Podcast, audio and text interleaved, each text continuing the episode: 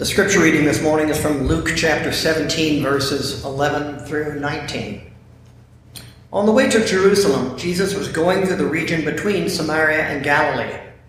As he entered a village, ten lepers approached him. Keeping their distance, they called out, Jesus, Master, have mercy on us. When he saw them, he said to them, Go and show yourself to the priests. And as they went, they were made clean. Then one of them, when he saw that he was healed, turned back, praising God with a loud voice. He prostrated himself at Jesus' feet and thanked him. And he was a Samaritan. Then Jesus asked, Were not ten made clean? But the other nine, where are they?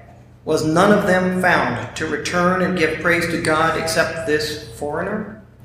Then he said to him, Get up and go on your way. Your faith has made you well the word of God for the people of God. Thanks be to God.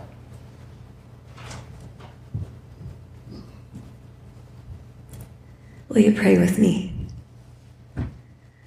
Holy God, send your Spirit upon us, that as your scripture has been read and your word is proclaimed, we may hear with joy what it is you have to say to us this day. Amen. We're praying my voice holds out. All right.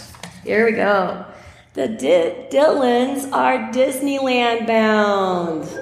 I'm so excited. Woohoo. You know what? I don't care if my family has to roll me through Disneyland on a gurney and an IV. I'm going to enjoy Disneyland. I'm going to have fun. Doesn't matter.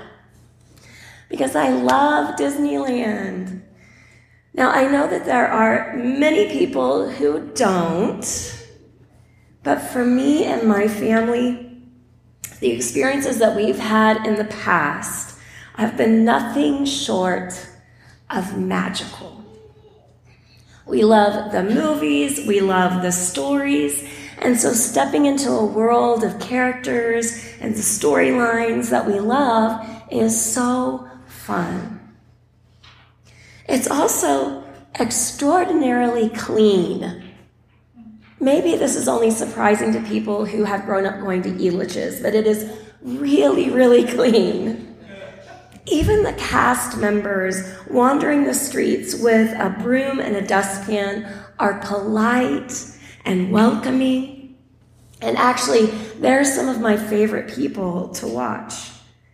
When there's a small piece of trash, like in the middle of a big thoroughfare, they are on it. Except that they are there to facilitate the experience of all the families. So they wait until everyone is out of the way and they are ninjas. And so they'll wait very politely. And then once everybody's kind of over the piece of trash, they go and get it. But they're not going to like make you wait, stand in your way, or anything like that. Time and time again, I've seen these street sweepers offer to take group pictures of families. And then when they hand the camera back, they thank the families for letting them serve them.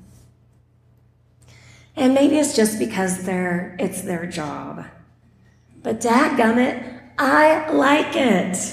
I like the politeness. I like the welcoming. And for me, it is one of the happiest places on earth. Now, it does, doesn't mean that you will not see people that are grumpy or are unhappy, because you will. It is a very, it is like this microcosm of the real world in this very strange little place. And when you go, I think you have to be very willing to understand that it is a commitment you gotta be there a couple of days, and it's an investment. It's very expensive. But my family is pretty easygoing, and we just kind of settle in for a pleasant time. And I am so grateful for the opportunity to be able to be there with them to do this. So today we're continuing our stewardship sermon series on a generous life. Today we talk about gratitude. Research over the last many years has touted the benefits of gratitude. In an article from the USC News by Eric Lindberg, he writes this Gratitude is a common thread through many religions and philosophies. Cicero reportedly called it the mother of all virtues. Greek philosopher Epictetus I don't know how to say that name, but you know what I mean, um, said, He is a wise man who does not grieve for the things which he has not, but rejoices for the things that he has. And Charles Dickens shared a similar sentiment with his oft quoted phrase, Reflect upon your present blessings, of which every man or woman has many, not on your past misfortunes of which all people have some. Gratitude is a way of recognizing that good things in life have a source beyond ourselves. And that can have, and that recognizing that good things have a source beyond ourselves can have a powerful and profound effect on our lives. So, I was reading a myriad of articles and research on the benefits of gratitude. And most of these articles that I read included these major benefits. And these were listed in a, um, a mental health publication. One benefit gratitude has a physical health benefit. According to a 2012 study published in Personality and Individual Differences, grateful people experience fewer aches and pains, and they also report feeling healthier than other people. It was talking about how people who feel gratitude actually exercise more often and go to the doctor more often for preventative care. Not surprisingly, grateful people are also far more likely to take care of their health, not because they are sick, but because they have a greater sense of self awareness and actually care about their bodies, which is likely con- to contribute to enhanced longevity. So there's a physical health benefit.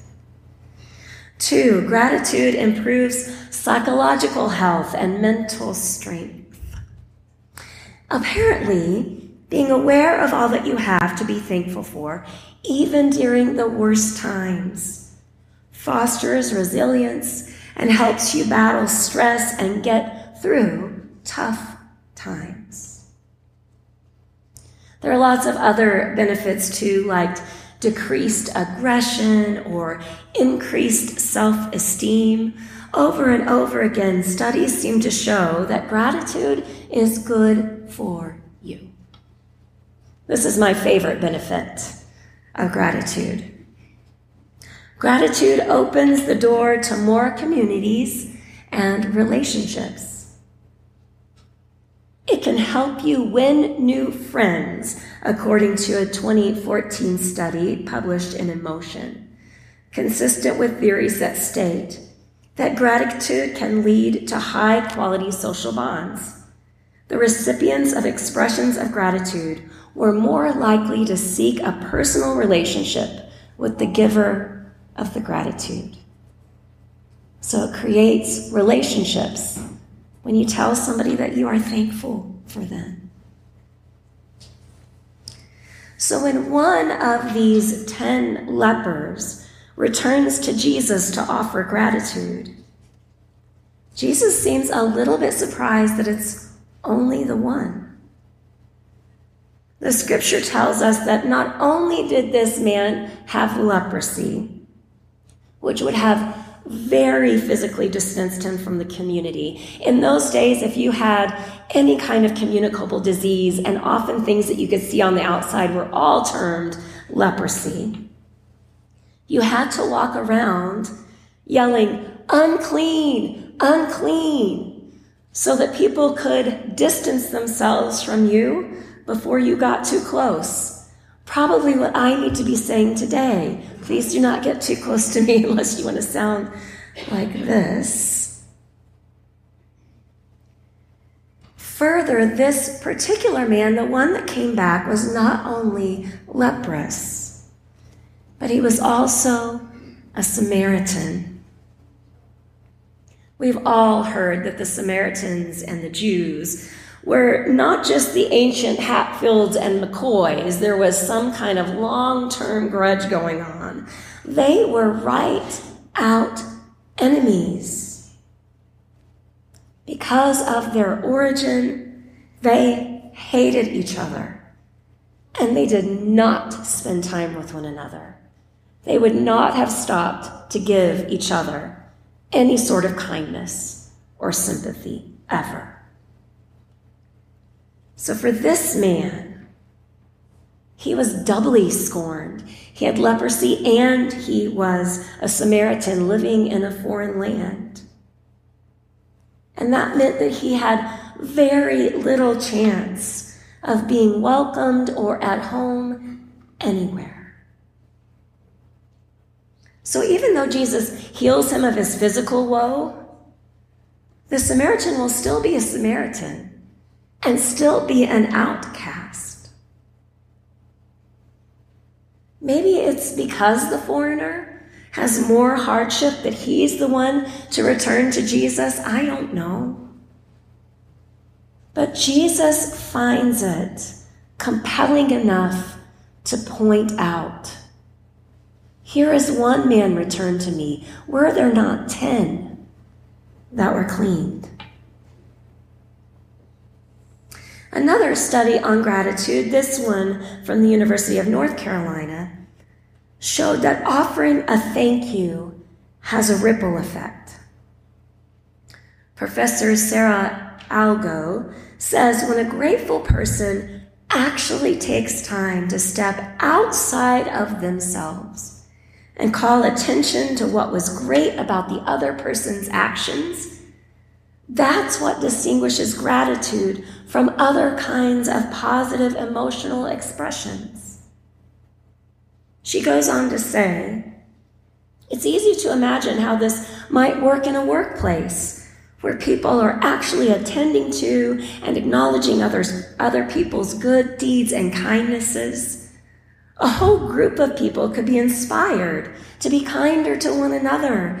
And through this interwoven kindness, the group itself could become a higher functioning group.